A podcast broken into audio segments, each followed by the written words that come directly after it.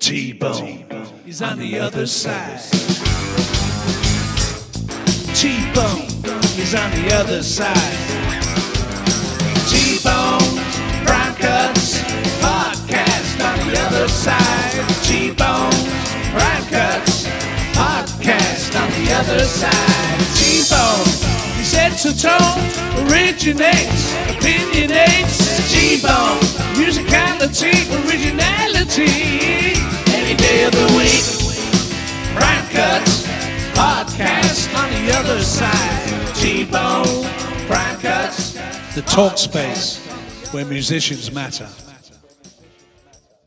Welcome to T-Bone's Prime Cuts on the Other Side, Episode 4. Today's guest, guitarist and producer Danny Mangold.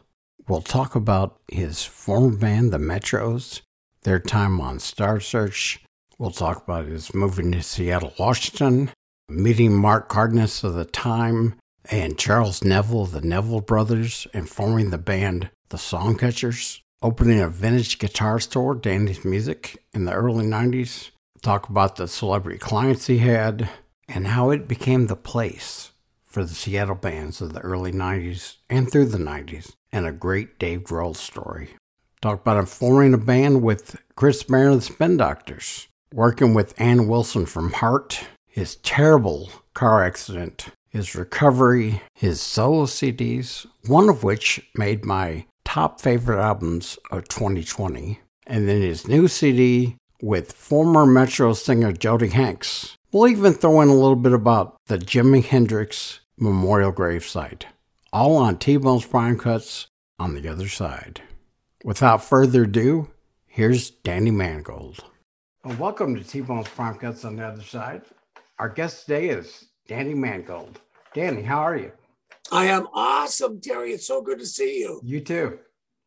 Now, I know that a lot that we have a lot of the same influences and guitarists and artists. Who were some of the, you know, when you started playing, who were some of the guys that made you go, oh yeah, I want to play guitar? It was um, it was the local guys, believe it or not, that were influenced by, you know, from my age group, you know, everybody is February 9th, 1964, the Beatles on Ed Sullivan. Mm-hmm. But I couldn't go see the Beatles on Ed Sullivan. So it was the local bands that were influenced by that British invasion. And I was, at that time, I was living in a, t- a town in Montana that had an air base. And air base guys were from all over. And so there was a, uh, a big group of bands that were playing a lot of soul music, R&B, and blues. They weren't from Montana; they were from all over.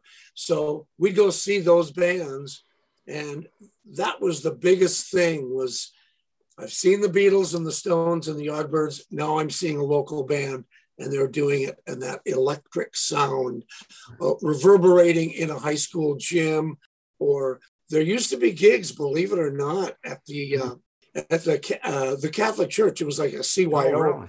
where they allowed rock bands to play every Saturday night. You know how progressive were those Yeah. Roman Catholics in 1965? But it was the local. It was the it was that being able to be six feet away from you know a local guitar player with his Gibson 335, a coil cord plugged into a Vox Super Beetle. That was that really had more impact than say watching Buffalo Springfield on a on a television Oh, yeah. screen. You know, they were right there, and that's what that guitar sounds like.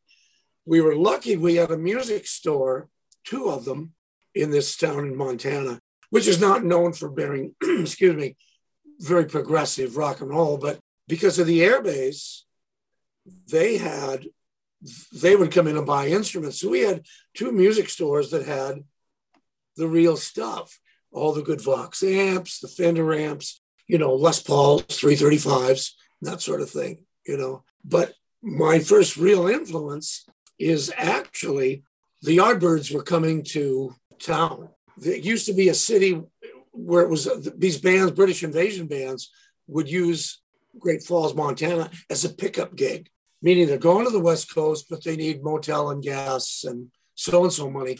So they would stop and do this gig at the fairgrounds, get some money, and that would pay some expenses. So the Yardbirds were coming, and I was psyched. They, you know, they were my favorite of all that. Oh yeah. So I talked my mother, who I totally loved, into going to the airport to meet them, just like the Beatles, you know, in New York. And so the plane pulled in. You could see them. There was a bunch of us kids from school. We saw the plane pull in. All of a sudden, the doors open, and there they are, these beautiful English rock stars. So they got down. We're all kind of screaming Beatlemania. So they got in a Chrysler Imperial, not a Cadillac limousine, but a Chrysler. And they were going to go to the hotel. I said, Mom, follow him to the hotel. I've got to get an autograph. So we followed him in her 65 Mustang convertible, which is totally cool. And as they got out, right on the radio, they were playing Train Kept a Rolling by the Yardbirds. And the disc jockey said, Jeff Beck, he's the greatest guitar player in the world. And I wrote down, I got my little pen, I got my pad, I wrote Jeff Beck. So as they got out, know, they pulled into the Holiday Inn. I must have had huge balls on me because I ran over and I stuck my head right inside the car window. And all of a sudden, they all look like beautiful English rock stars. They all sort of looked alike. And I go, Well, where's, where's Jeff Beck? And he raised his hand and I said, The disc jockey says you're the greatest guitar player in the world. And so they kind of laughed, like, Oh, he thinks he is, and blah, blah, blah, mm. blah. So as they got out, I go, I've established my hang. I'm hanging with them. So they're walking inside the hotel, and I felt this huge bear paw hand on my shoulder lift my 14 year old body up and drop me in the bushes outside. And it was there, the only roadie that they had at the time, who was Richard Cole, who would go on to be their tour manager Led Zeppelin. And I said, I just wanted to get their autograph. So at that moment, a guy who's with them, this is a true story and a great one, comes around and he's carrying a guitar case, uh, kind of a beat up Fender guitar case. And he's laughing at me. And I said, I just want to get their autograph. He says, Oh, I'll get it for you, kid. So he goes inside. I watch him. He gets all the autographs. He's pointing to me outside the door and he comes back. He gives it to me. I said, Hey, thank you so much. You're really cool. Could you sign it too? He said, Yeah, okay. So he signs it at the bottom and he tells me, Go get, I said, I'm in a, in a band. He said, Go get yourself a Les Paul. Okay, I'll do that. I'll go look for a Les Paul right away, which there wouldn't be one in 1967. Right. And get yourself a Marshall amp. Okay, I'll get that too. So later on, I'm, we're in college and we're listening to Jeff Beck records like their scripture.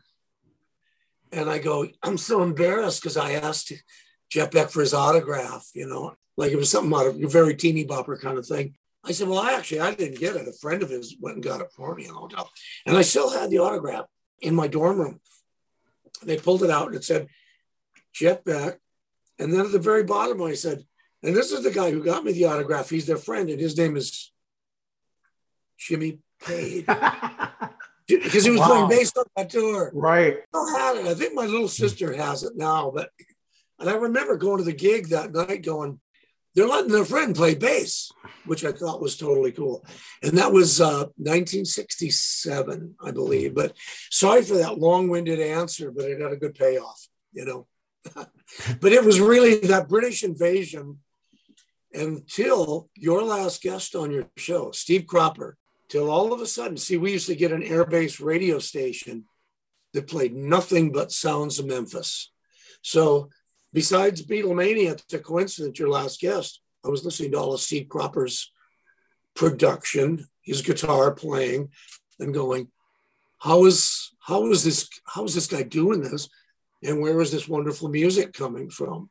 You know, I didn't know Memphis, I didn't I knew it was Tennessee, but I had no idea that it was all coming from McLemore Avenue in South Memphis, courtesy of Steve Cropper's those licks, you know. Yeah. So it was a coincidence that your last guest was one of my earliest influences too, you know. And there were so many great guitar players at that time. You know, the big trio of Clapton, Jeff Beck, Jimmy Page, Quad Four, and the Hendrix, you know. And coincidentally, Hendrix's grave, his memorial, is only about 15 minutes from my house here in Seattle. And it is a great place to visit. Anybody on the T-Bone listeners and watchers in Seattle, go there because you always meet fellow Jimi Hendrix fans. You know, and it's kind of fun to hang out with them and share stories and everything. That was actually going to be the, the last question was about about his uh, memorial. I was going to ask, what's it like going there, and what what family comes there? I share a birthday with him. Oh, and, really? Yeah, November twenty seventh. Hey, that's a cosmic coincidence, Terry. Yeah, he was he was born the same year as my mother, and the but the same day as me. Really? Yeah. That is so cool. His I first visited the, the grave, that, which was south of Seattle a little bit in a little suburb called Renton many years ago, back in the 80s. And I was very disappointed. It was a very small, inexpensive headstone that just said Jimmy, uh, Jimi Hendrix, forever in our hearts. And then uh, people used to go and they'd kind of chip away a little bit of it and, you know, kind of not vandalize it because they were fans, but it wasn't, and it was in the least expensive part of the cemetery because Jimmy's dad, Al, wasn't wealthy. Right. And Hendrix's uh, manager kept all that money forever. So there was no extra money considering he was probably the most, one of the biggest rock stars of our time. So when the lawsuit happened and Al, his father, and Janie, his little sister, sued Mike Jeffries, they got a lot of that money back. I think $85 million. And Paul Allen helped them get that. So now they moved it to the to the a more expensive part of the cemetery and built this beautiful memorial. And around it are the uh, future plots and headstones of all of his relatives that took care of, you know, he and his brother Leon and Janie during these kind of weird years in the 60s yeah. and the 70s. But it's pretty fascinating. I've actually even went to the church where the funeral was, and that's 15 minutes on the other side of me, and met the pastor that did the funeral service. Wow. And it's a very unassuming church. It was called Dunbar Baptist Church or Dunlap Baptist Church, one of the two. And uh, you can still see online the pictures from there. And I go, yeah, that's exactly where it is. And, you know, Miles Davis, there, Johnny Winter, Buddy Miles, they all went to that funeral, Mitch Mitchell. And I actually did a record that was a fantastic record. And it was a live record. And this girl that was a singer came in. I listened to the mobile playback and she said, Your guitar sounds really good. And I said, Oh, thank you very much. And she left, and the producer said, You know who that is? And I go, No. I said, That's Hendrix's little sister. Wow. It was Janie Hendrix. She and her husband at that time were big in the uh, pretty progressive black gospel scene here in Seattle. So it was kind of cool, you know. Seattle is an unusual city for that. Got everything, you know. Who knows? But that was long-winded answer. Those are my first influences. There's a lot between that and the next subject. So sure. maybe maybe we'll do a second part sometime sure. and cover more. But I wanted to jump up to the 80s in the, yes. the metros. Yeah. Because I know they created quite a buzz. I, I actually watched part of a show that you guys did. I think it was July 85 on YouTube last night. And uh, oh, I'll be done. Yeah, great. I know that you guys were on Star Search. Can you tell me a little bit about that? I can. we that that band it was a, it was a great band, live band. Oh yeah. You know, it was a fantastic band. Everybody was very talented, and we knew that this was our shot to get a record, a, shot. This is our time because that's why a band does something, you know, when they decide they're not just going to be enthused, turbocharged hobbyists, they're going to do it serious. And because of Prince and the time, record labels were were paying attention to Minneapolis. Before that, there's no way. So we had a manager and we said, who said, I just can't get any record companies to come up and see you do a showcase in January in Minneapolis. So I have a guy from Capitol Records, who is interested, if you can just get out here to LA or to New York, and we're going, oh my God, we got a four man road crew, six guys. But then we can't afford to be doing one nighters in Wyoming and Nevada to get there. So he had an idea because Star Search was going all over, and it was a huge TV show at the time. Oh yeah, like the like American Idol, and they're coming to Minneapolis, and the talent guy goes, "We'll put the Metros on the show." And at first we're going, "Absolutely not! It's demeaning this gladiator style, yeah. you know, competition." But the guy from Capitol Records said, "If you can just get him out here, and I can just meet him and look at them and see what they're like, then we'll do it." So and another thing, it was January in Minneapolis, 50 below zero. And the thought of being going to Los Angeles proved to be pretty tempting, you know. so we did it. The talent guy was a super hip guy, and that helped quite a bit. But it was so weird. The staff, it wasn't the acts on the show, it's all of the staff have this great history of being in show business and working on American Bandstand and and uh, the Tonight Show and all that. They always have great stories. But as far as uh, being on the show, they the rock band was like the lowest level of snobbiness. You know, the had actors and comedians and all that. It was like a vaudeville show. Right. And the rock band, where they looked at us like we were basically worked the octopus ride at the carnival. really? Like you'd you'd say that would come out, out of your mouth, you'd go, Yeah, I'm in the rock band. And what would go into their ear is, yeah, I we clean the garbage here off the stage. But it was a great experience. And it did lead us to the guy from Capitol came, showed up, met him. He passed that along to a producer who finally, in July of, I think, 85, the producer flew up to Nashville when we were coming back from Florida to do a showcase. And so Star Search helped us get a record deal by Capitol said, "Yeah, I met them. They they look good. They play good. They blah blah blah blah blah. I think we should look into signing them."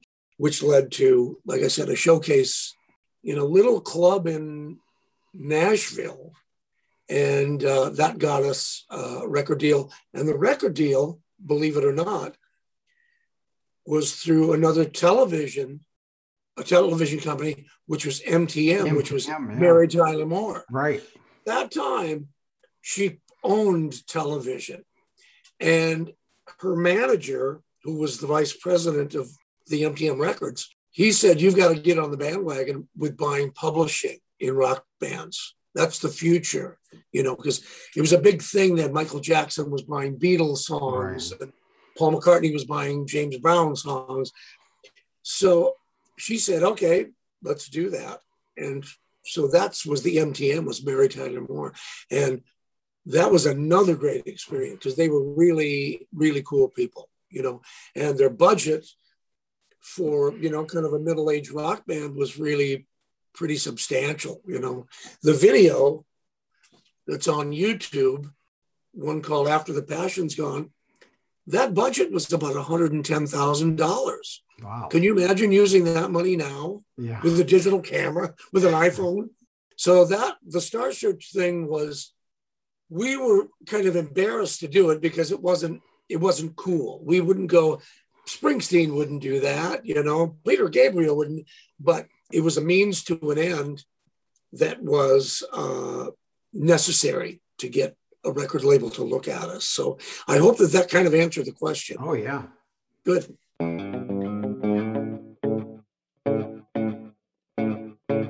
Supporting T Bone's Prime Cuts on the Other Side podcast gives you interesting inside views from the talk space where musicians matter.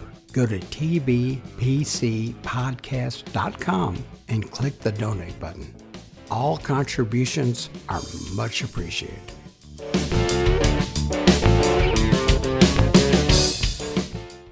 By the end of the decade, you had moved to, out to Seattle area moved to Seattle, right? And was that uh, was there much of a culture shock for you or anything when you got out there? What was that like? It, that's an excellent question. It was when I had moved from Minneapolis, the scene, what I would call the Prince time, Janet, not Janet Jackson, Janet's records were still still happening. They the scene was sort of moving down a little bit. And it was divided into two camps the Prince Punk Funk camp and the replacements who produced Soul Asylum. That was another that was another thing. And a lot of record labels had come up there and signed a lot of a lot of bands that were in the middle of that that really never sort of took off. So, but when I moved to Seattle, it was right before I remember the weatherman uh, weather report going, this next winter is going to be the worst one ever. Mm. So I'm going, I don't think I can do another winter here. So I came out and immediately the weather was like perfect. There was a neat vibe. And Seattle, you have three cities, really huge cities. You have Vancouver, BC, which is a great rock and roll town due to that studio called Little Mountain Studios that produced all the Aerosmith, Motley Crue, uh, Bon Jovi records, Metallica. And then you had Seattle, which had a huge uh, rock uh, influence with Hendrix, uh, Heart, and then down in Portland. So they're really close. So you really felt more of a, a San Francisco kind of vibe. And a lot of people from Los Angeles were moving up here because it was more affordable. So you've got that influence from San Francisco and Los Angeles. But the thing I noticed the most, Terry, I noticed an open mindedness that I was that I had not seen in the Midwest. In fact, the first gig, I didn't want a gig because I'd already played forever and I thought I'm going to give it a break. But I met a guy in a music store. He was a keyboard player and he was really good. And I kind of recognized him from Minneapolis. And we talked, and he said, I know you. And I go, Yeah, I, I don't know how. But as it turned out, it was a guy named Mark Cardenas who had taken Jimmy Jam's place in the time. Right. And he was in Purple Rain. And uh, my wife was in Purple Rain too, by the way. So he said, I've got this gig. And do you want to, you thinking of doing it? I go, I, you know, I've played since I was 14 years old. I don't know. I, I don't want to go back to playing bars. He goes, no, it's not a bar. This woman songwriter has a writing publishing thing with Warner Brothers, with Warner Chappell. And I go, well, that's different. Yeah. That's different. And he said, and Charles Neville of the Neville Brothers is in it too. And I go, oh, I'm in. Because I'm a huge Neville Brothers fan. Oh, yeah. I'm in. And so the first rehearsal, we were describing this song and how to play it.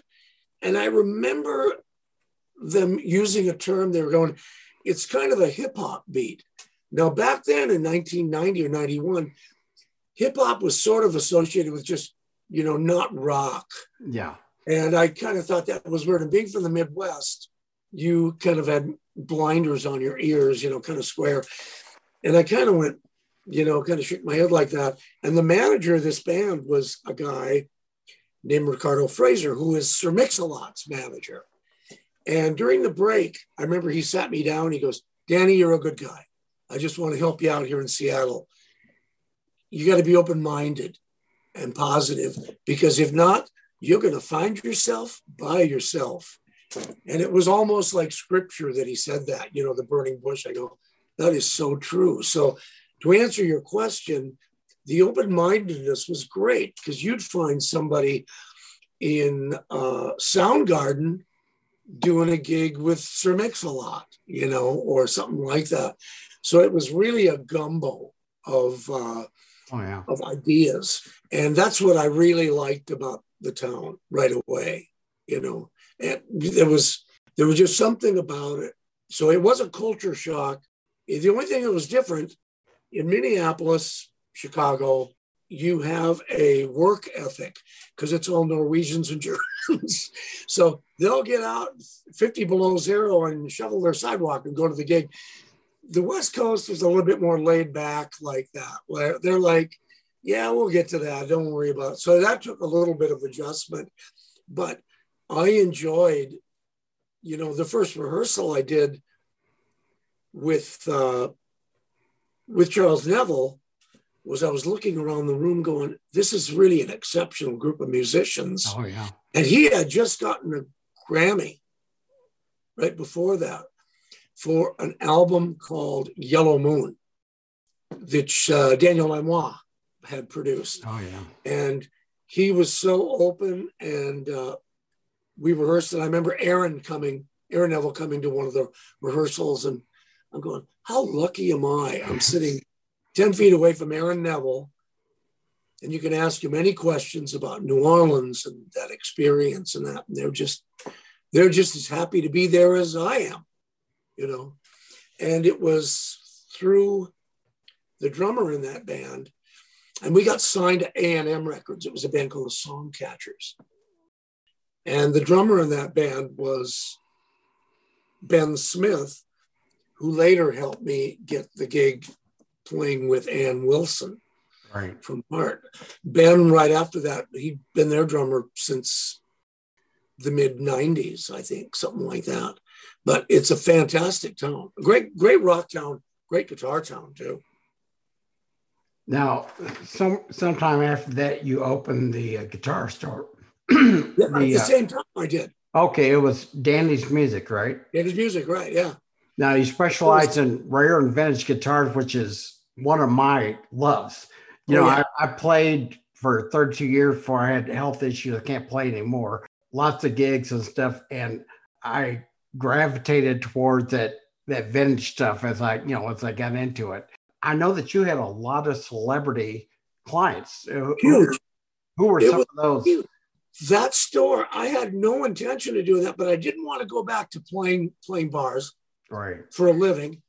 And so I remember I was in a store and I kept comment, uh, uh, uh, guitar store, and I kept thinking how clean all the vintage guitars were because where we live here, the climate isn't as harsh as it is in the Midwest. Guitars get hammered. And I kept Yeah. thinking, that's a pre war Martin D18 and it looks brand new. That's a 56 gold top Les Paul. They're, they're also clean.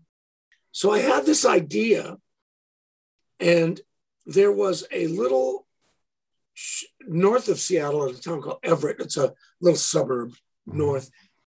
Uh, there was a building that was probably made in the late 1800s.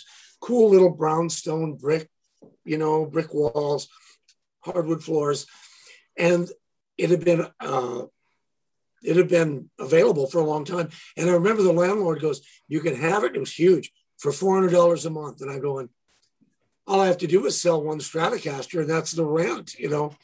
So the minute we, I opened it up, and I went on a little buying trip throughout the Midwest and looking for guitars to stock it, and I had some pretty good collection of my own that I put on the walls.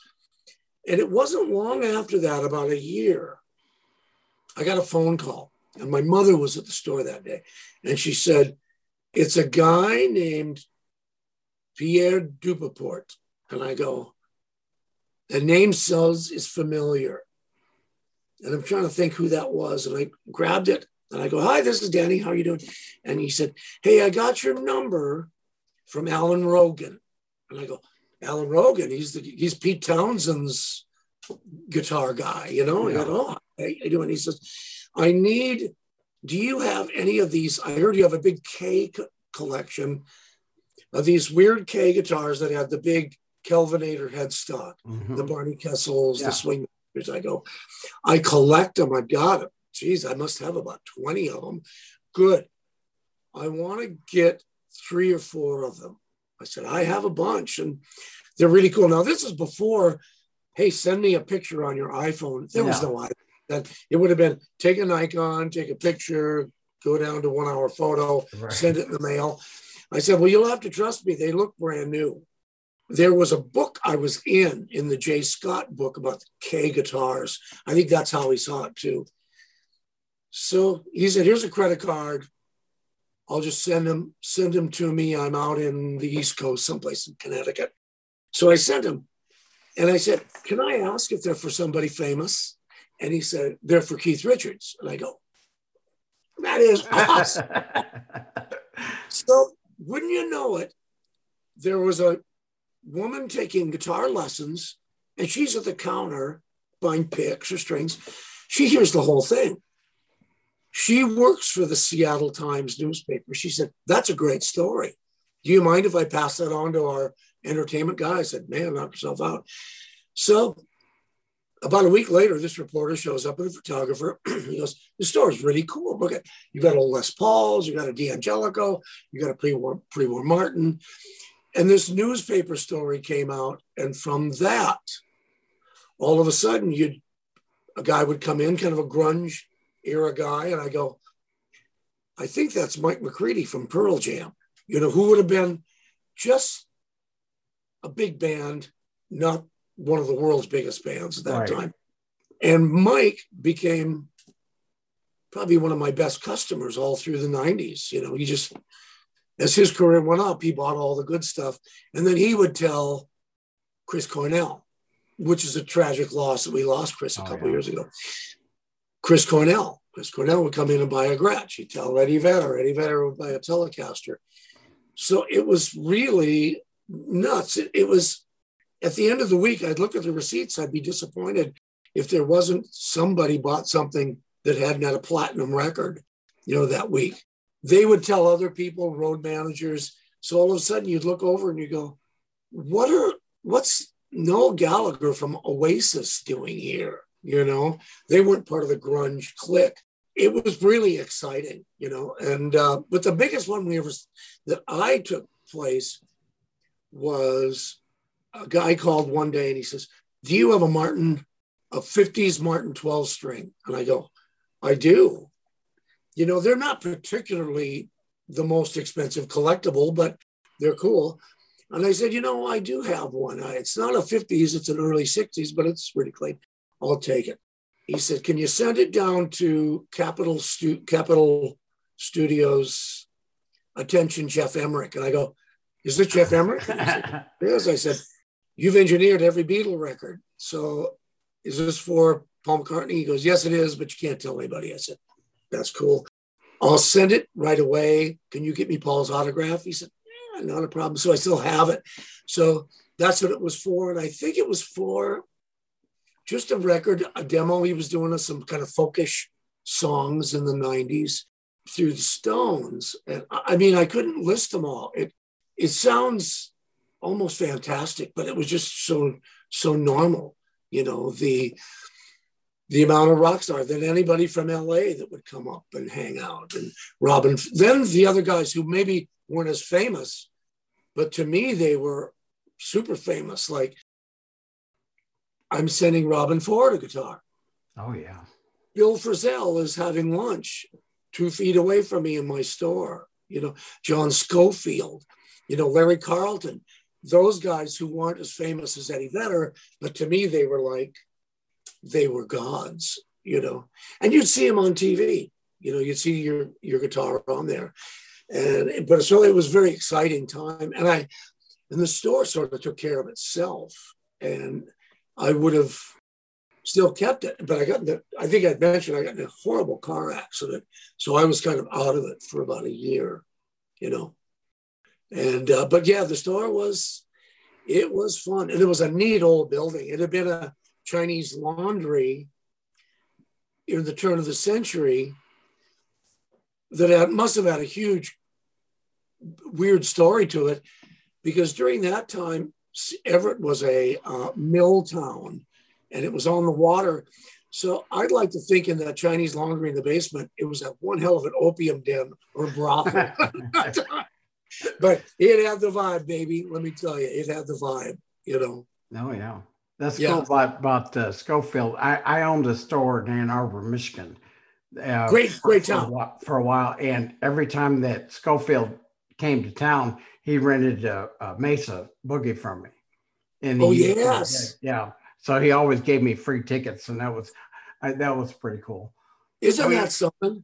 I, mine wasn't vintage. Mine was mainly new stuff, and I took some stuff in. You know, I wasn't there long enough to to do that. I was there three years, but uh, before that, it was there like ten years. But then Guitar Center came in, and all the stuff. You know, I didn't have parking, so it was kind of a. Oh yeah, But- this, uh, this it, my my story was just it was it, I had nothing to do with me having it be successful. It was the time Seattle was super oh happening. yeah, people were moving here. They're making television shows here, movies, Sleepless in Seattle, Northern Exposure, all that stuff. So it was the place to be. People were moving here, one, because the cost of living was less than LA. And I remember, I remember one day somebody going, Hey, did you hear that so and so moved here? Gene Hackman moved here. Uh, blah, blah, blah, blah. Warren Beatty moved to, to to Bellevue. And I'm going, this is just absolutely crazy. But my store was just north of Seattle, not very far. And uh, it was just a, a fluke. It was like, you know, the Guitar Angels. And Yeah. guitar was a hip thing in the 90s. oh yeah, You didn't have to be a techno wizard. That was last decade with the Shredder LA guys. With Kurt Cobain, there the beauty of that music was like, and you can do this too. Mhm. It wasn't like if you got turned on to Van Halen, Steve Vai, you know, all those great guitar players of the 80s, you got to be a badass yeah, your entry level is excellent. Whereas grunge, that wasn't an issue. So the idea of going and getting a $500 Fender Mustang was well within reach. It was the thing. In fact, speaking of Kurt, it, I never met Kurt. My mother did. She was in the store one day where he bought four or five Fender Mustangs or Jaguars or something like that. And I was like, that is insane. But now, probably one of the biggest rock stars now in the world, I would say, is Dave Grohl, oh yeah, who gave me the car that I got in the car accident with. But not many people know this story. I'm going to tell you what a beautiful guy Dave Grohl is. He wanted a white Gibson Les Paul custom, cool guitar. I got, I found one, and he said, "I'm going to come up Friday. I'll get it." And so when I got it, it had a bad case, bad guitar case. So I didn't have a good guitar case for it to go. And so there was a couple kids in the neighborhood that said, Would you teach me teach guitar lessons? And I go, I'm the worst guitar teacher in the world. I'm a pretty good guitar player, but I'm a terrible teacher. You know, you won't learn anything. So, but this one uh, mother talked me into giving lessons to her son. I go, I'll do it for free, but I'm not very good. So I'm up one day teaching him some songs, you know, and one of the one of the people, that manager I had downstairs came and said, Danny, Dave Grohl's here and he's looking for that guitar case. And he would have been in the Foo Fighters. This would have been about the time they would have been doing their third or fourth record. You know, they were officially badass oh and yeah, big. And he said, I can't find the guitar case for it. I go, you know, it doesn't have, it has a bad one and I don't have a good one. Well, let me, let me go down and find it. So I went down and Dave was there with uh, Pat Smear. And I can't remember who else he was with. I think he was, I think Dave was there with his wife at the time, Jennifer. And I said, Dave, I don't have a good guitar case, but I'll loan you one of mine. And he goes, okay. So so he says, "You want to go get some coffee?" I said, "I can't. I've got a. I'm doing a lesson upstairs." And uh, he said, "Hey, what do I owe you for all the setup and the repair and the track?" You don't owe me anything. I go, "Wait a minute. I do know how you can you can pay for it. Go up, take your guitar, and go upstairs to my office and teach that little kid. Don't tell him. Just sneak in." And teach him the song. Teach him. We're learning Everlong by the Foo Fighters right now. So Dave goes, I'll do it. So he took the guitar, walked up inside my office, and there's this kid, and Dave Grohl's teaching him ever Everlong, you know. wow, And his mom is crying, you know, unbelievable. but that shows you what a nice guy Dave Grohl is. oh yeah. super nice. But it was a fun experience. But uh, I don't know if I could have done it, been a lifer in it, you know, because the cost of these guitars Oh yeah. started to skyrocket right around you know 2001 2002 where wow if they cost that much now and it's just gotten exponentially Yeah. bigger you know but it was a fun experience i tell you You Well, know? I was, I was going to ask you about uh, the Mike McCready and the Les Paul story. that was a great story Yeah. that was uh, mike had bought a lot and he said you know i really ha- could afford it so if you find a good 1959 flame top les paul and at that time i owned one and there was a couple on the on the wall but they were super expensive and they were what i would call museum quality not player quality Yeah. so I got a phone call one day from a girl with a with a, uh Scottish or Irish accent who worked for Microsoft, and she said, "My dad has an old Les Paul, and he's coming to visit, and I'd like you to look at it, either buy it or he can consign it at your store because I heard you sell high end things." I said, "Yeah," and she said, "His name is Jim Armstrong, and he used to play." he was the last guitar player in them with Van Morrison, and he played on the first couple Van Morrison tours. And I go, wow, think about that. So I said, I'd love to. So Jim Morrison flew in from Dublin, maybe in Belfast, I'd have to check. And he was a neat guy. And he didn't even buy a seat for this rare Les Paul. He just put it in baggage. So at the airport, we see it boom, boom, boom, bouncing down the carousel.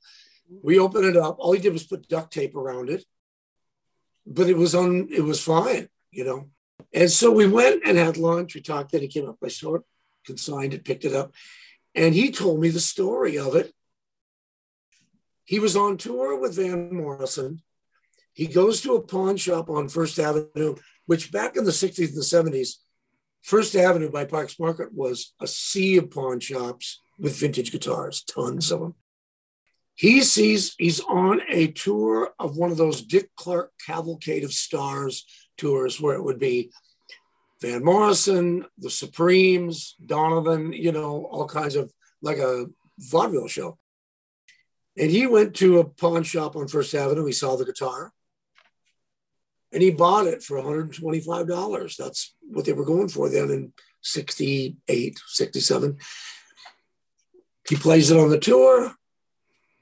Iron, I mean, that's a coincidence right there that he bought it in Seattle. Now it's gone back to Ireland and come back to Seattle. And he goes back, quits playing, but he plays in the pub on the weekend. He plays there all the time. So he wanted, uh, I think at that time he wanted to net about fifteen to twenty thousand dollars, something like that, out of it, which was kind of the going rate. You know, they weren't like they are now. Oh Four yeah. so it sat there for a while. Mike was on tour, so he didn't get a chance. So when he came back, I said, You want this guitar. This is the one. It's worn in, it's perfect.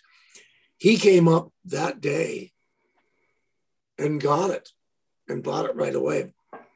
I have a photograph I'll have to send you of the day that he got it. My mom was in the store that day doing the books, and she came down and he's playing the guitar, you know, and she's in the back photobombing her bunny ears. But he took it out right away and gigged it. That was his big thing. He gigs with it. He doesn't put it in a vault. All you right. know. He's like Kirk Hammett from Metallica with Oh yeah, Green. with Peter Green's guitar. Yeah. he takes it out on the road, you know. And so a little bit later, George Webb, who's Pearl Jam's guitar tech, calls and goes, Gibson is thinking of doing a run of this guitar, exact clones. Could you tell the story of it? And I go, yeah, totally. So I told the story. In fact, Jim Armstrong had lost the guitar for a year. He was playing these in the pub every night, this Irish pub. One of the bartenders moved it and put it back in the storage area. Jim couldn't find it for a year. He thought he lost it, you know. So he went out and bought a inexpensive Stratocaster. And one day he's in the back of the room and there he sees the headstock of the guitar sticking out. So he got it back. But I know every inch of that guitar. And Gibson did a faithful, exact replica. They did 50 and Mike signed them. And I he did a YouTube thing about it and mentions me on that. In fact, I have, let me get it. Uh, sorry, Terry, but um, this Oh, is yeah. the this is the one of the 50 that they made with all the wear marks, you know, the the Wow. uh, belt buckle marks, all that. And then the headstock, let me see if I can get it in the light. Mike signed it. This is number Oh, 20. yeah. And everything is to a T because while it was at the shop, I did gigs with it. With uh, I was playing at that time with Chris Barron in a band uh, with, from the Spin Doctors, and I remember doing the gig with this guitar, and it weighs nothing. It's like Wow. light as a kitten fart. You know, I'm serious. And uh, yeah, mine's number 23. I have a friend who has number five, I think, number five. And most of the first ones all went to Europe, you know, but it's an amazing guitar. And I've owned a couple real 59s, 58s. Those new, they're called the CC series, Yeah. collector choice. Those are exact perfect replicas. I played my friend Joe Riggio, who does restoration. He has the Ronnie Montrose one. They're scary how good they are. The Gordon Kennedy one. I played the Jimmy Page one. I played uh, the Gary Rossington from Lynyrd Skynyrd one, and they're great. They are expensive though. That's the that's the down part. you know, Yeah. You know. I'm friends with uh, Greg Martin of the Kentucky Headhunters. I know he's he, the they made one too for him. Yeah, I think his is called Red Eye. I can't No, remember, Red but Eye, Red Eye is the Ed King, Ed King one. oh yeah, that's Greg right. Martin's, Greg Martin's 58. I remember in the 80s seeing him when, right after the Kentucky Headhunters had just kind of been blown up. And I saw them at a theater show, and I was really close, and I was looking at Greg Martin's Les Paul going, oh my God. look at it." But yeah, his is beautiful, and his replica is great, you know. And he is, is he as cool a guy as oh yeah, yeah, He- super nice. really, really. I mean, on my radio show, he called it a couple times for you know, like when uh, when Merle Haggard passed and stuff like Yeah. that. And he just, I asked him, "Would you do this?" And immediately just did it. Yeah, he was great.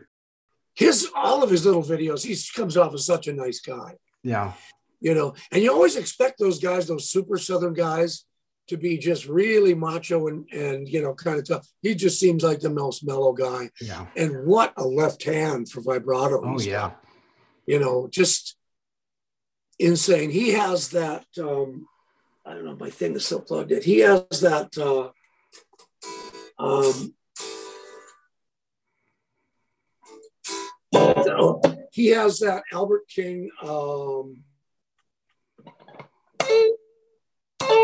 that Albert King lick, yeah. you know, uh, uh, he has that down to a science. You know, there's just something about the way he does everything is is uh, so amazingly cool, and he does it all on little tweed Fender amps. Yeah. You know, a champ or something like that.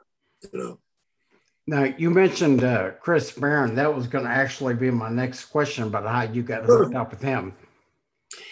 he he came in the store, and at that time they had a video called Two Princes.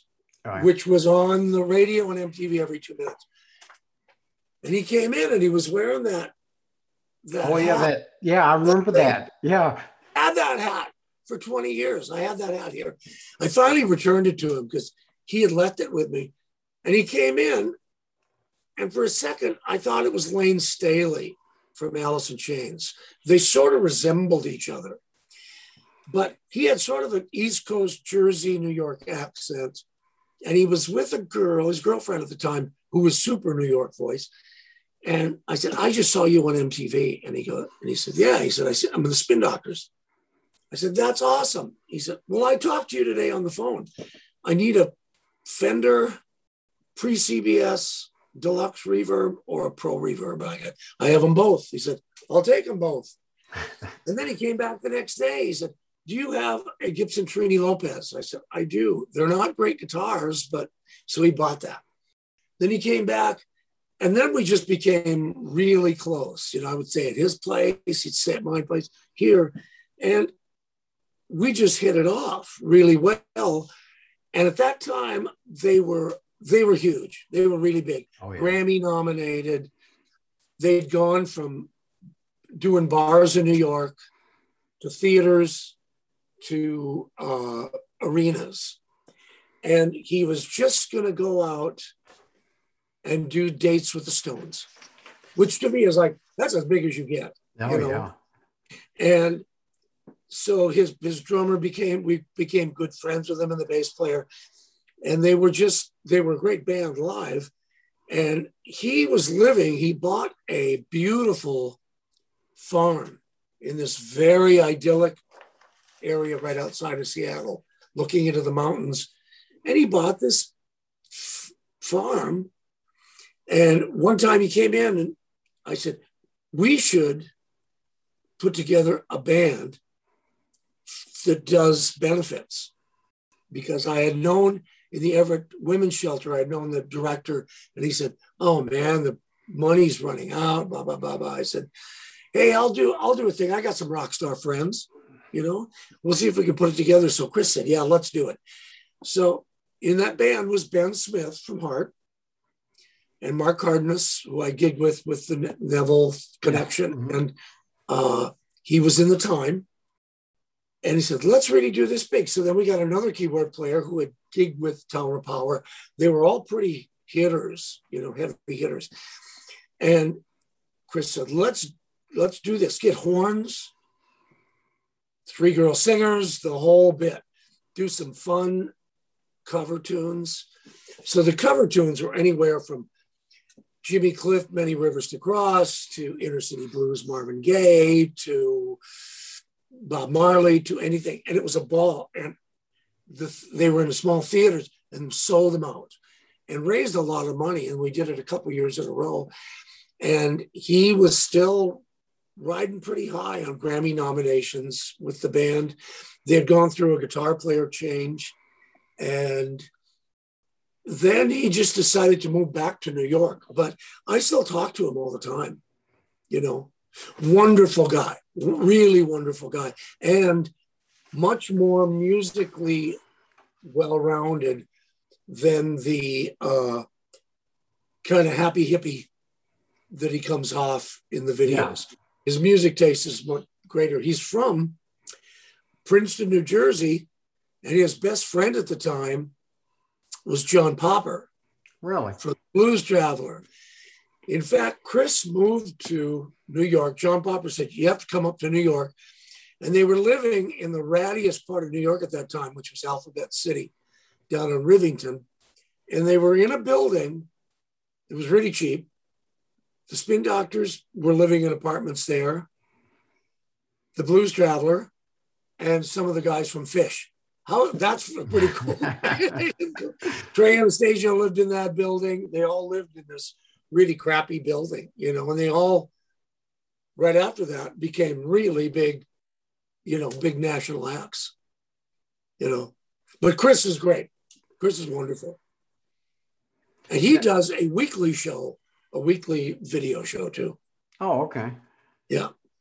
And he's more well versed. He's almost like a Tin Pan Alley guy, you know, a kind of brill building go in, write songs, write them on a ukulele, write them on a Telecaster, kind of thing. Just a very super sweet guy.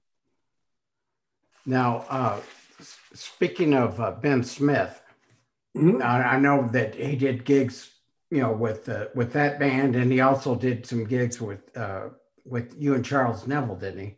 Yeah, he did. He was in every one of them. Now, when he introduced you to Ann Wilson of Heart and and then you you had that accident and everything. I, I want you just to lay that all out for us. Okay. The the gig we were playing with Chris, one of the benefit gigs Mhm. for the women's shelter. Ben said, Ben had was in heart. And he said, I think I can talk Ann into doing this. It's a worthy cause.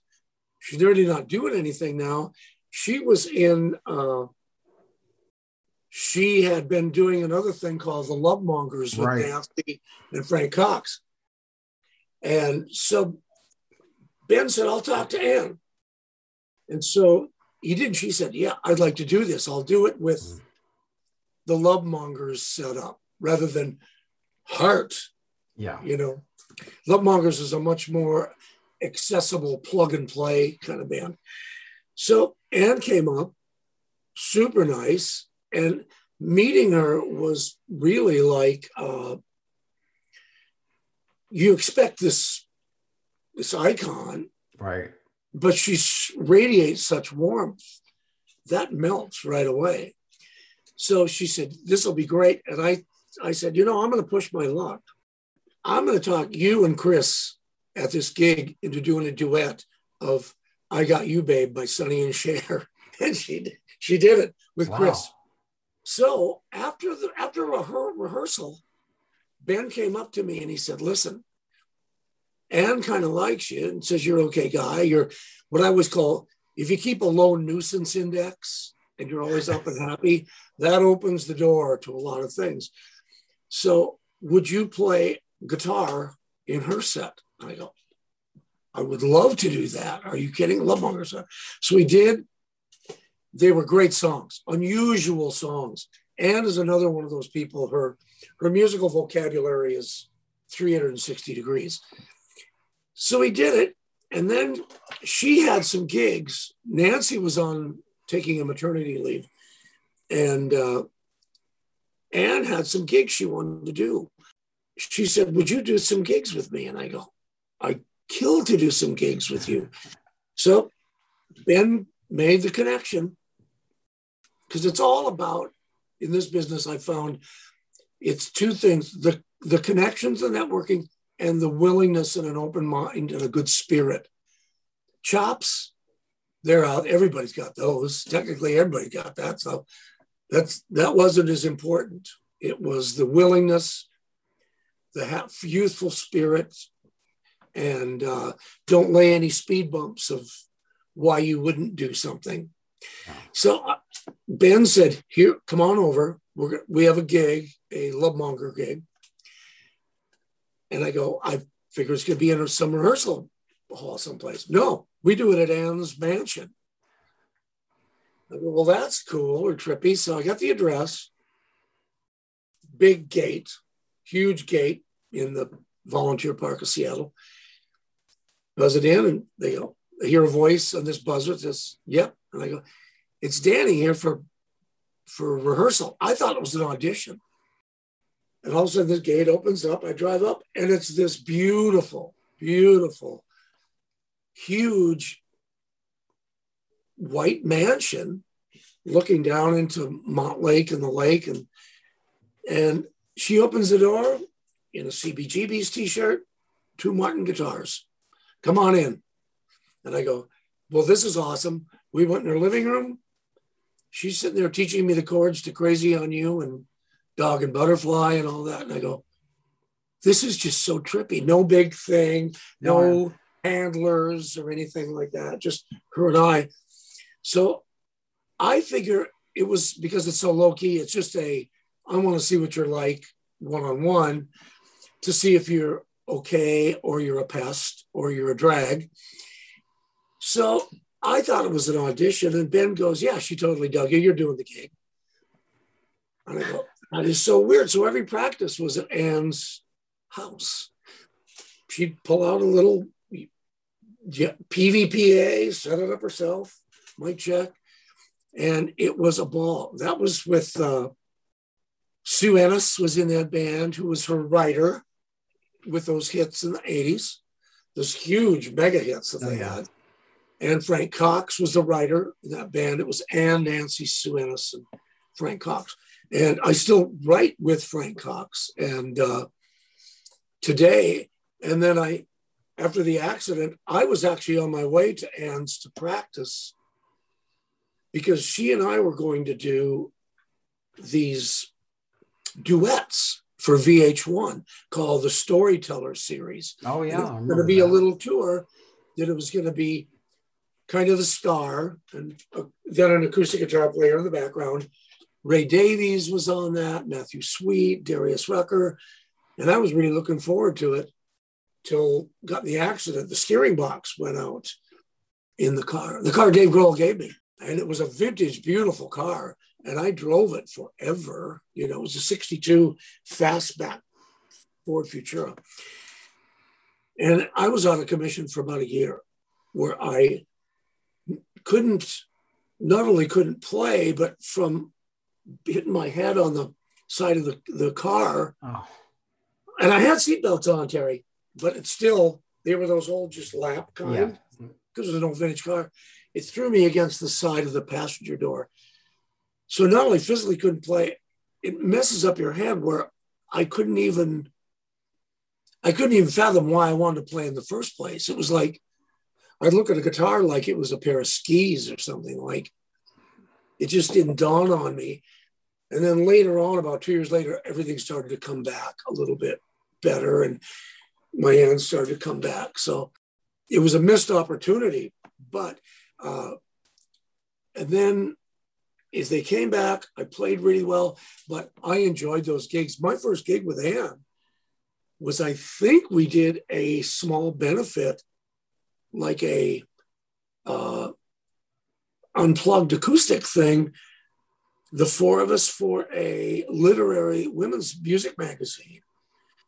And then the next gig was in front of 20,000 people, you know, and and it was really cool. In fact, we did we did the opening for when Paul Allen built that EMP that big those big series of concerts with MTV with you know Metallica, Kid Rock, Pink, Chili Peppers, U2, you know, everybody played at this gig. That was one of the last gigs I did with her, and it was a gas. It was really fun. But in January, out of nowhere, through thanks to Frank Cox, I got oh, to, oh, I hooked back up. Yeah, this just January, yeah. I was re, got re rehooked up with Ann and we wrote a song together. And she's in Florida working, she was working on new material and she was going to cut the tracks in Muscle Shoals, which that's awesome. Yeah. And so Frank said, Hey, send Ann this tune that he and I have been working on. And I sent it and she said, I like it. I want to change a couple things. I said, You could change anything you want. And so over the course of about a month, six weeks, we just back and forth sent versions of this song because I'm pretty fast. I use Logic as a as a as a uh, digital audio work mm-hmm. station, which is a great editing recording thing. So I was able to send her back and forth, and she'd make suggestions, whip them back. So through that month, it was really a gas to work with her again. Her lyrics are fantastic. So uh, it started out as a song called Imperial Highway, and then she changed it to A Moment in Heaven. And uh, we'll see if it passes the producers, right? You know, because they're the end all, you know. But she used a guitar player who's one of my idols, a YouTube. He's a big guy in Nashville, and I'm sure you know him too. A guy named Tom Bukovac. Oh yeah. Tom played on the sessions, and Gordon Mote. You know, she used these heavy hitters from Nashville to go to Muscle Shoals and use them. But imagine being in that room. Hmm that Son of a Preacher Man was cut, you know? Right. And part of Sticky Fingers, the Stones, Rod Stewart records were in there, Bob Seger records were cut in there. Everybody, you know, cut records in there. So it was neat. She's moved from Florida down to, or moved from Seattle down to Florida. She lives in Florida now. I think the rain might have got to her. Yeah. You know, but she's, her lyrics were just razor sharp perfect. You know, she's a great songwriter. Heard, so it was really good to re, to reconnect. I heard live versions on the internet last night of uh, you playing with her. Uh, it was "God Give Me Strength." Oh, and uh, and the uh, uh, Crazy on You. Crazy on You. Yeah. The that was recorded in Seattle here at the Showbox, which was an old vaudeville theater that they restored. And it was the rock and roll part of the rock and roll women's music awards and uh, ronnie spector was in the audience Oh wow. you know it was really cool but that version of god give me strength and crazy on you there's a bunch of others that i had gotten from a bootleg a guy brought in a uh, he sent it to me. He brought he had a digital tape recorder here and two microphones in his sleeve. And he sat back by the board and held the microphones up. So it came out pretty good. And i remastered it. But she had bronchitis. If you listen to those and hear her do crazy on you and god give me strength which is an impossible song to sing. Oh yeah. she just nails it you know she absolutely nails it. And like holy smokes. And she had bronchitis and she still did it you know. But yeah those are just bootlegs from this guy with a recorder you know that i ran the the uh, dat recording into my suite my mastering suite and got it to sound better you know because you can hear crowd noise and everything. But yeah she's she she can do no wrong in my book. She's awesome. You know? Now I I first uh, became aware of you with uh, Beauty and the Bastards. Yes right. Yeah that was good and uh, Re- Redemption Road, and uh, that's back when I had a radio show on uh, WICR FM, and uh, it quickly became one of my favorites. One, you know, I played it a lot on the show. And I, how did how did you guys all come together? That one was, and I, I have to tell you, I can't thank you enough. You have no idea how you got the ball rolling on that that CD. I get an email from from people all over Europe and the United States. So that those two CDs did really well. I went to, uh, we were in a band. The bass player, the drummer, and I were in a band in the 70s that were really just a what I would call boot camp. When a rock band is sort of in a boot camp and you Right. learn your craft by going out, playing shitty places in Iowa and North Dakota to figure out, am I going to do this? Because if you're doing one nighters in the middle of North Dakota in the winter, you're going to do it or you're not going to do it. So we actually got a pretty good local following that uh, eventually morphed into me moving moving to Minneapolis and starting the Metros. But that band did pretty good, and then the drummer and the bass player got to that part in their age where they go, "I don't want to do this anymore. I want to just have a normal life." And the bass player moved to California, got into computers at Silicon Valley at an early age Oh yeah. and I I was getting pretty good at recording on Logic, and I said I can put together the demos pretty well here, and we can meet at a studio to lay down real tracks and all that stuff. And I had at that time met a group of these incredible singers. So the bass player drummer said, Who should we get to sing? And I go, I know all these singers up here, and I think they'd get a kick out of just coming over, low key, put some head, set headphones, grab a condenser mic, and sing. So it was a core band, but with all these different singers. Uh, Shannon Hayes, um, Shannon Hayes was on it. Uh, Gordon, Gordon Christensen, who was great all these people were on there. And it turned out to be kind of a neat little project. And a local station played it here, then you played it, but you really, that got people interested in it.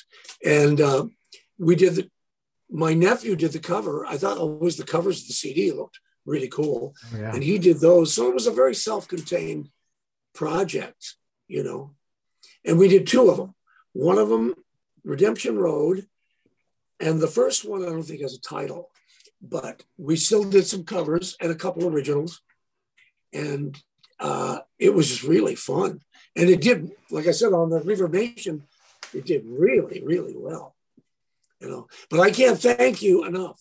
Oh, you sure. really did a great job, you know. And a lot of people have radio shows go, go, uh, hey, I really played the shit out of that record. And I go, no. T-Bone Mathley played the shit out of it. Leslie Fleury played the shit out of that record. And so it really helped and sold out. And all the downloads were great, you know. But they were all done in really a small room. The one that we were going to do a third record that just didn't turn out, that just, we didn't have the songs ready. And that was done in a studio where we all got together.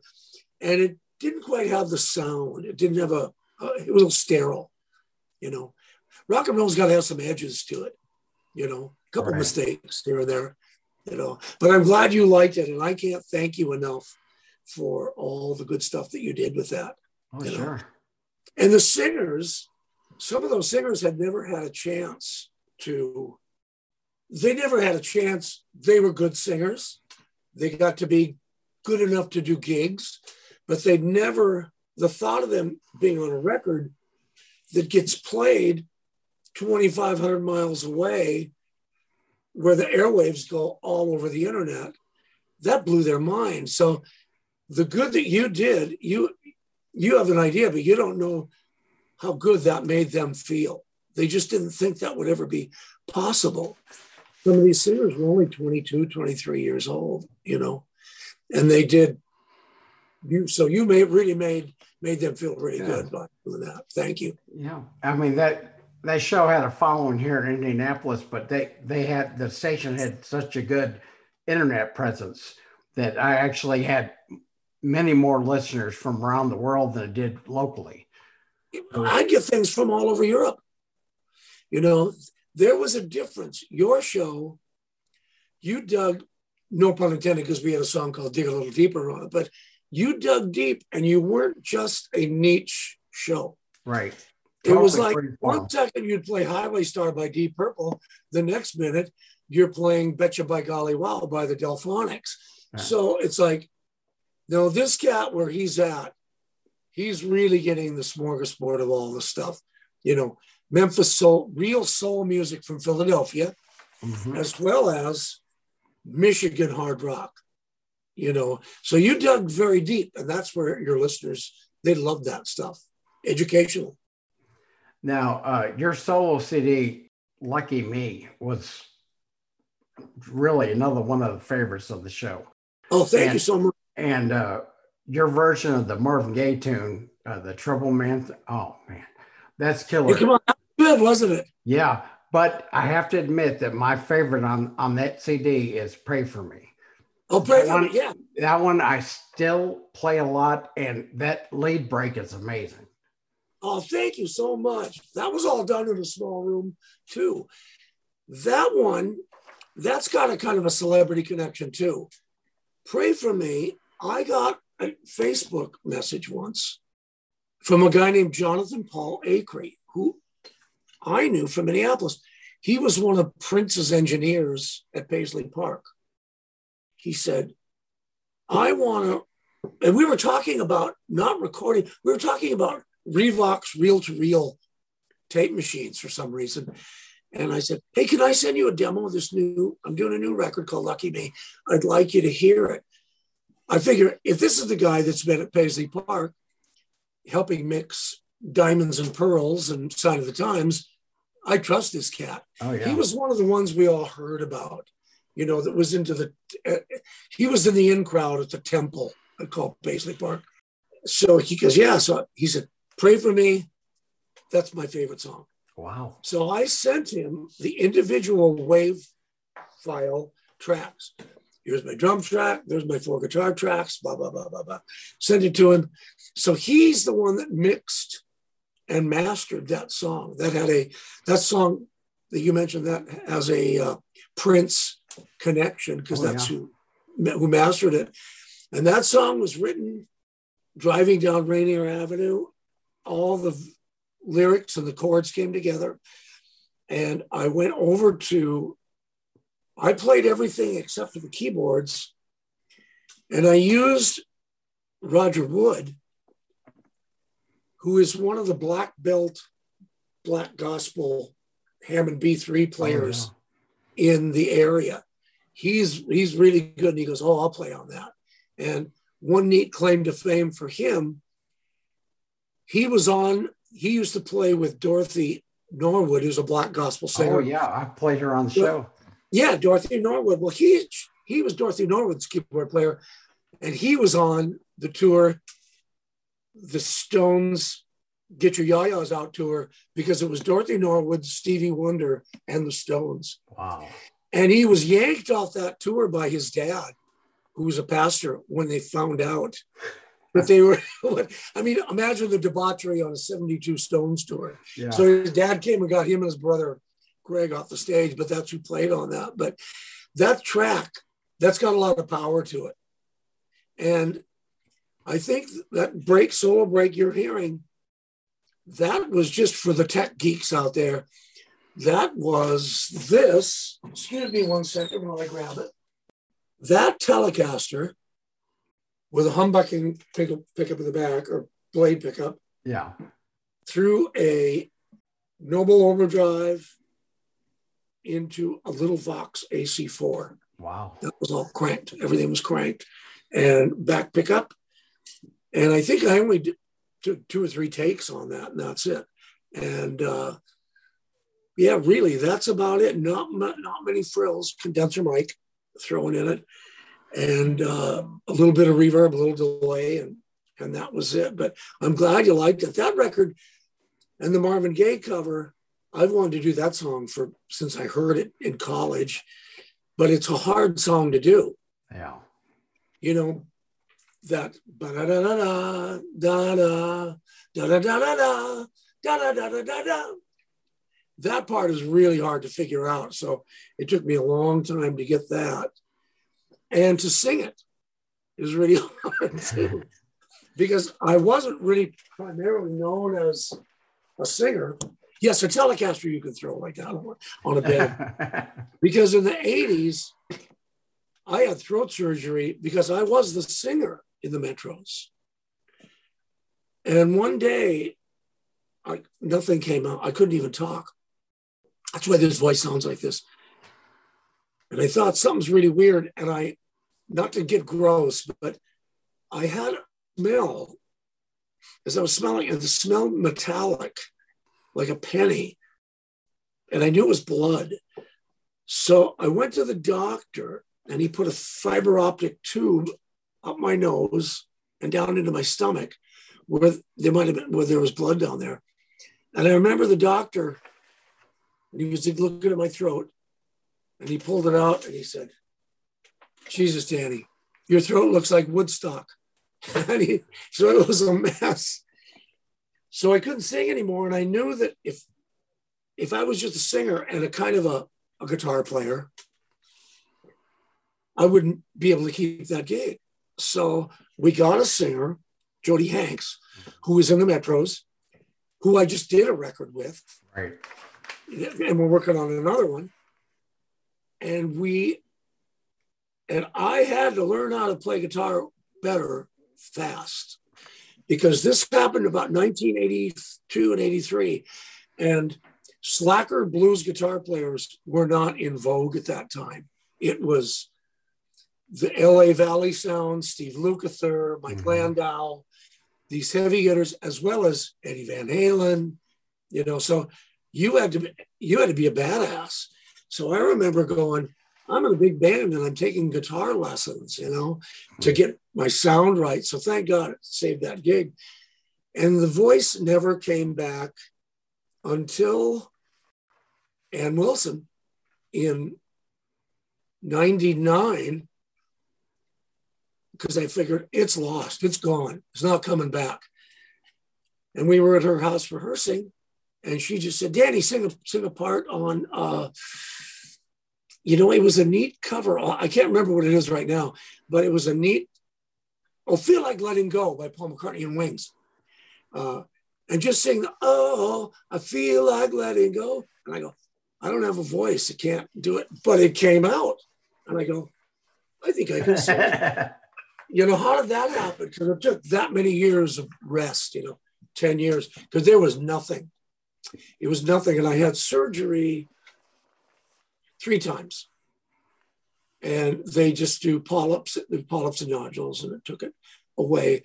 So on like pray for me and uh, I belong to you, that that comes pretty easy to do. You know, I can I don't go any further than that, even though that Marvin Gaye song, that's that's some, that was some stretching. Yeah. You know, my part, you know. But I'm glad you like those songs as you picked the ones I like. I like those too. The Marvin Gaye one, there's a station here that is a uh, internet station that's been, you know, an icon here for 40 years. Not internet, but a regular radio station.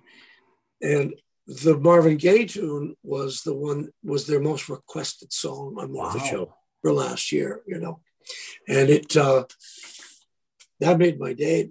It's a cover, so people are interested. And I think they look at it and go, they're curious, like, well, that's pretty ambitious. Let's see how this guy either fails or succeeds because you're gonna you're gonna do one or the other, not in the yeah. middle, or something like that, you know. And the um, you have a big soul connection, you know, being close to Philadelphia, being close to that. So your knowledge of soul is pretty is much bigger than the average bear. So you get you know all of that seven, sound of seventy two car radio stuff. You know, I know that you love that as much as I love it too. Oh yeah, definitely. Stylistics, Delphonics. Yeah. O'Jays, all that stuff, you know, Chi-Lites, you know. Now, oh, another one of your solo CDs, which actually made my, fa- you know, my list of favorite. Uh, oh, thank you! I saw it. Yeah. Uh, was the, the your your most recent one? Here comes tomorrow. and some of those were were mastered and mixed by Jonathan Akery from uh, Paisley Park as well. Now I know that you played all the instruments except for what the bass on one song, except for drums. Okay. Drums and the bass. There was a tune called uh, "If I'm Late, Don't Wait, Go On Without Me." Uh, I tried, and my bass playing skill, I just I just sound too like a bad duck done. You yeah. know, root five, root five.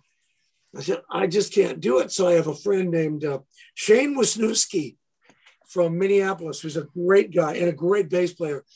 And he has a beautiful home studio. I said, Could you play on this? And he goes, In a heartbeat. So he got his old Alembic bass, Avalon preamp, and whipped it up. And I go, Yep, that's a real bass player sounds like.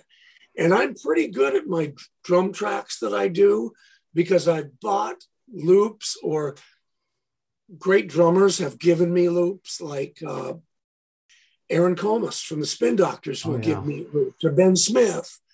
Uh, I've got some from Tom Waits' son, Casey Waits, where I use that on a couple of things.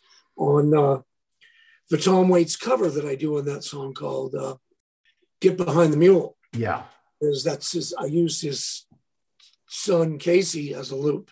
And I'm pretty good at editing and cutting samples and all that stuff because drums are the hardest.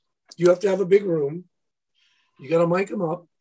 Whereas if you just, you know, use some loop samples, build them, make them your own, then you can get going on the, on the song. Uh, yeah, that's got a Prince Paisley Park connection too from Jonathan. He mastered it. He has a beautiful studio in Phoenix and uh, he did he mixed about three or four songs i think on it too. But he's a great engineer and a great producer too. He is an interesting story. He got covid on his deathbed in a hospital in phoenix. You know their their mask laws in arizona are like were non-existent.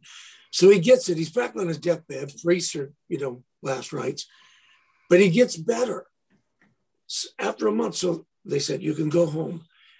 He's leaving the hospital. He gets in an Uber. The Uber driver gets in a wreck, snaps his neck. He's in a coma oh for five gosh. months.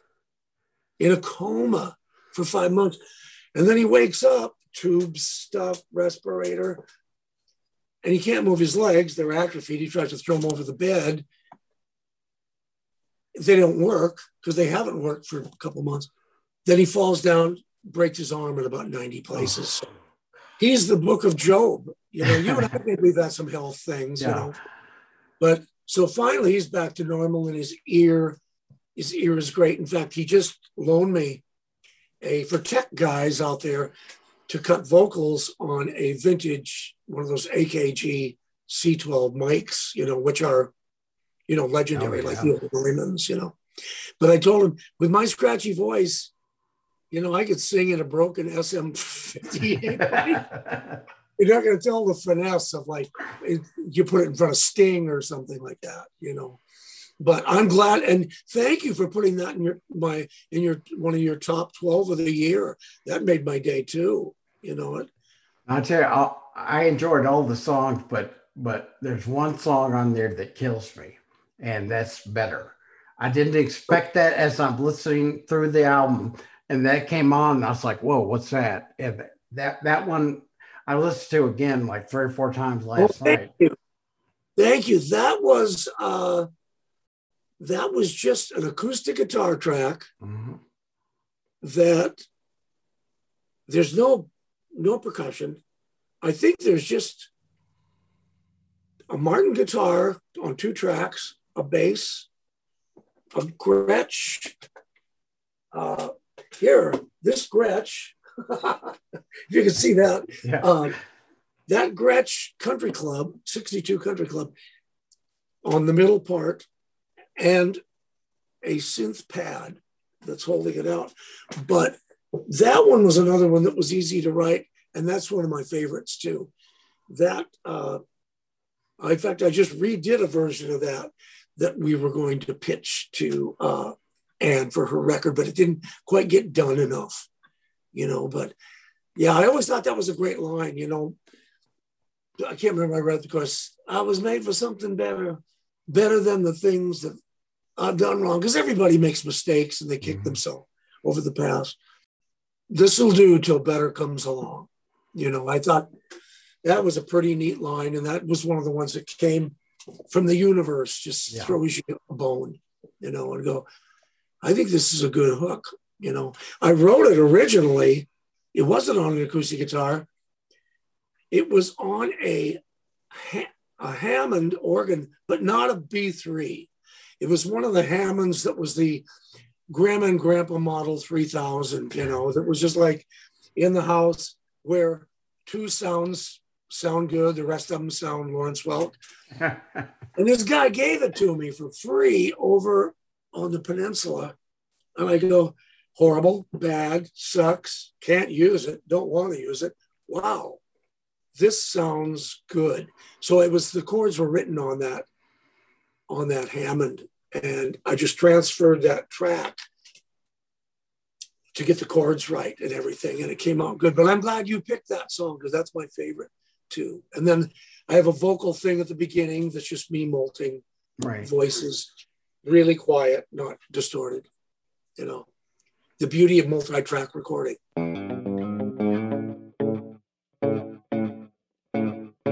Supporting T-Bone's Prime Cuts on the Other Side podcast gives you interesting inside views from the talk space where musicians matter.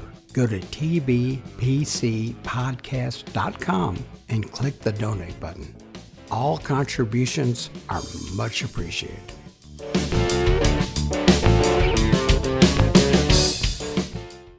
I'm totally immersed in the song while I'm doing recording it, playing, getting the parts, holding it down, but once it turns into a CD, I'm almost like a basset hound where I like go back, go on to something else, you know, where there's other songwriters or producers, their whole thing is what to do with the CD after it's made. Oh yeah. You know, the you know, having that flower grow. I'm still more of the getting the seed in there and watering it and writing it, you know, and kind of perfecting it, you know.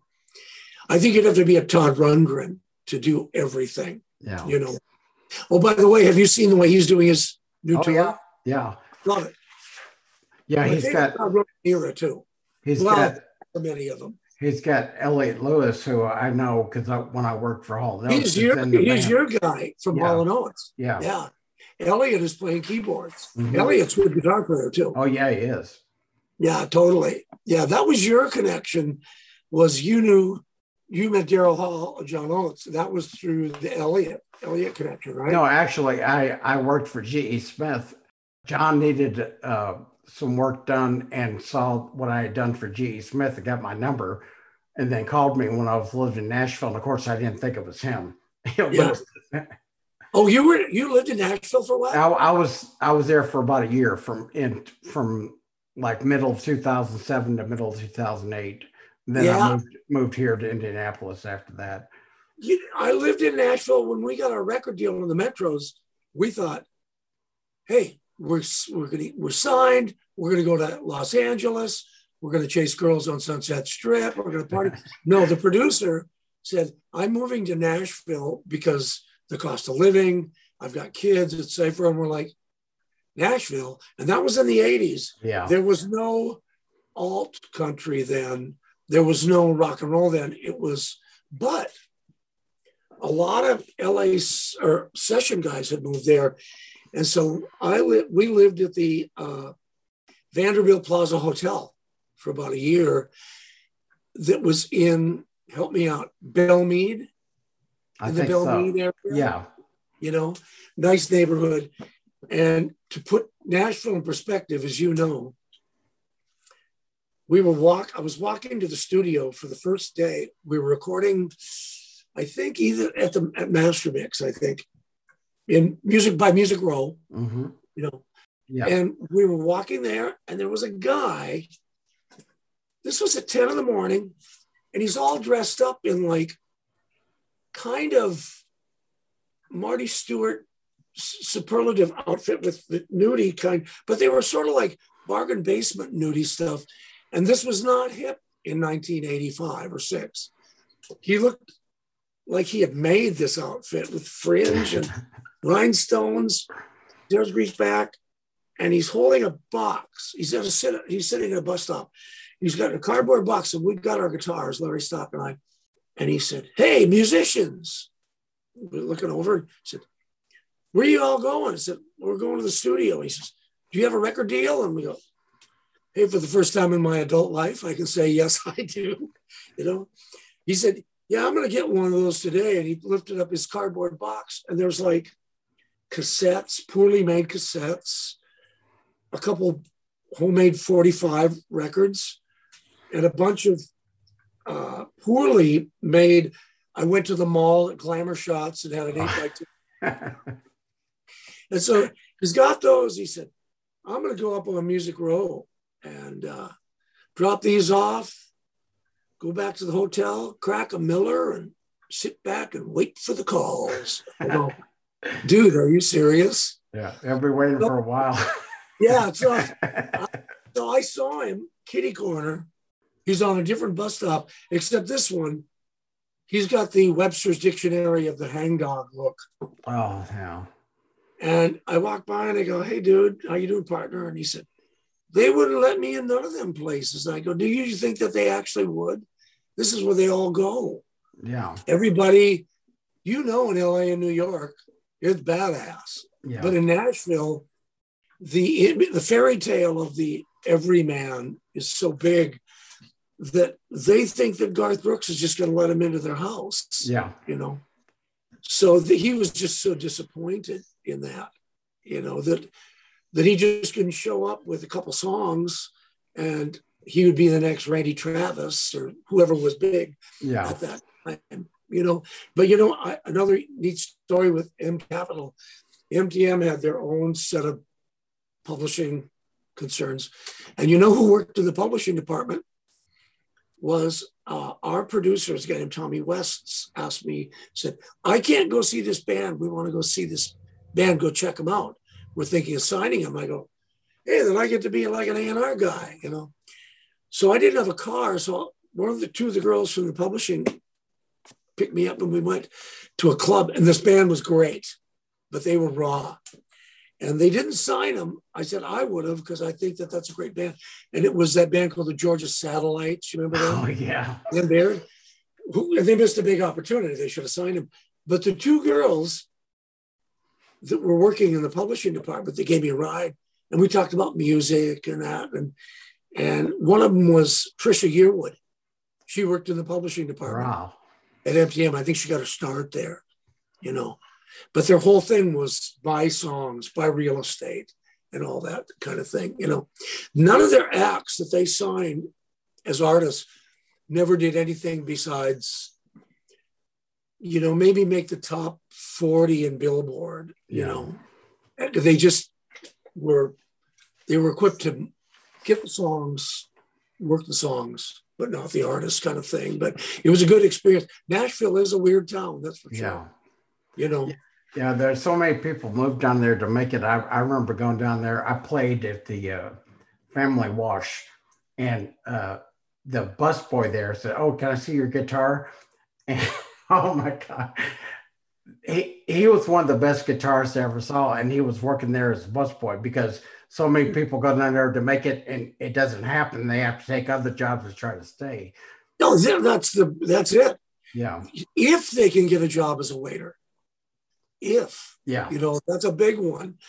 They I've had three or four friends that have moved down there now to Franklin, which is just south of oh that. yeah, hmm And uh, but thank God the times got progressive. And so now the the songs I think in coming out of Nashville are better. The players are better, except that always one thing kind of killed me about Nashville.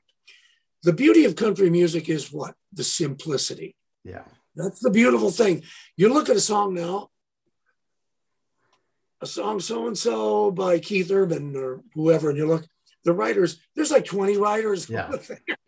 it took you 20 writers to do that. you know, really? You know, Yeah. George Jones, it took him and a guitar. You Yeah. know, you didn't need 20 riders. But the world is different between 200 miles of Nashville to Memphis is almost like two different planets oh yeah, you know, two different planets. And I loved the guitar stores in Nashville when Gruhn was at the old location, yeah, and there Gruhn ruled then. When you were there, I think Carter Vintage would have been there, which is a great store, and Tom Bukovac owned a store too and I can't remember the name of it, but uh, that's where all the guitars wind up. You know, is like yeah.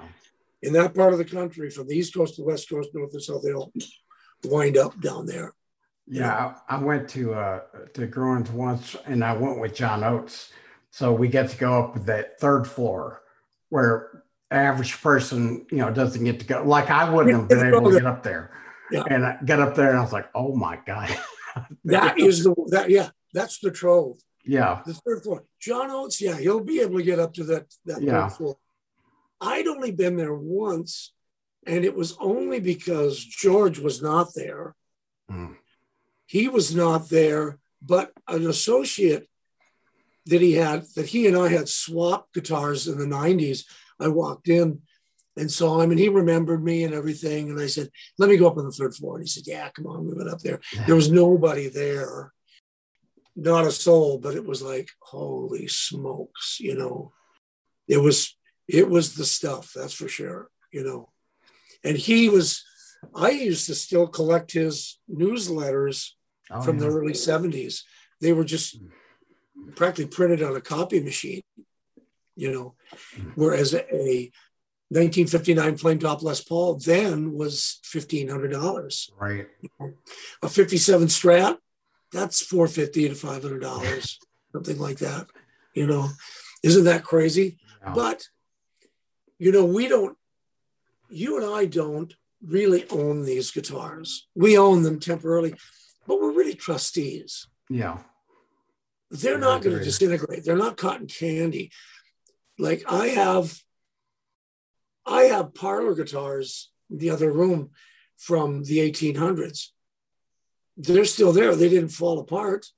So odds are, if nobody does anything to them, they'll be around for another hundred years. So Yeah. that kind of blows me away.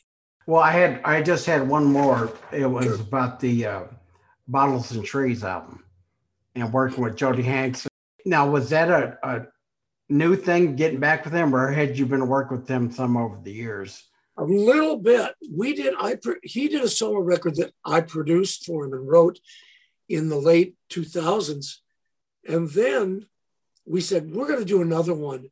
Now that I'm getting this recording thing better, learning how to produce better, then dig this. This is another great story of health and maladies, as you and I both can experience. He's doing a gig in Florida in 2019.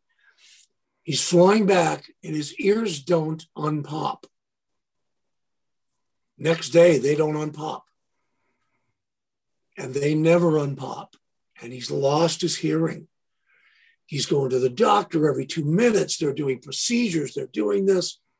The doctor goes, You got to admit it. You're done. Your days are over. Then he still goes, You know, you can still sing. You know, singers plug their ear to ear. Oh goes, yeah, "See, I still have my hearing, but the hearing has messed up his voice. He loses his voice. For a lead singer who can't hear and can't sing, that's pretty Yeah. detrimental. So he's done in his mind. He's depressed. He's suicidal. He's just gone. The hearing is bad. And so he gets these kind of contact lenses for his ears. And sure enough, it gets a little bit better, a little bit better. And I always vowed, I said, Jody, one day we're going to do a record better than the two that we made in the 80s that were both on. One was on a minor label, the other one was on a major label. And we hated both of them. We're going to do a record we're really proud of. So, about last, by the time the, the quarantine kicked in, he was starting to feel it better. So I said, I'm going to write and prepare some tracks. I'll send them to Dick Shopto.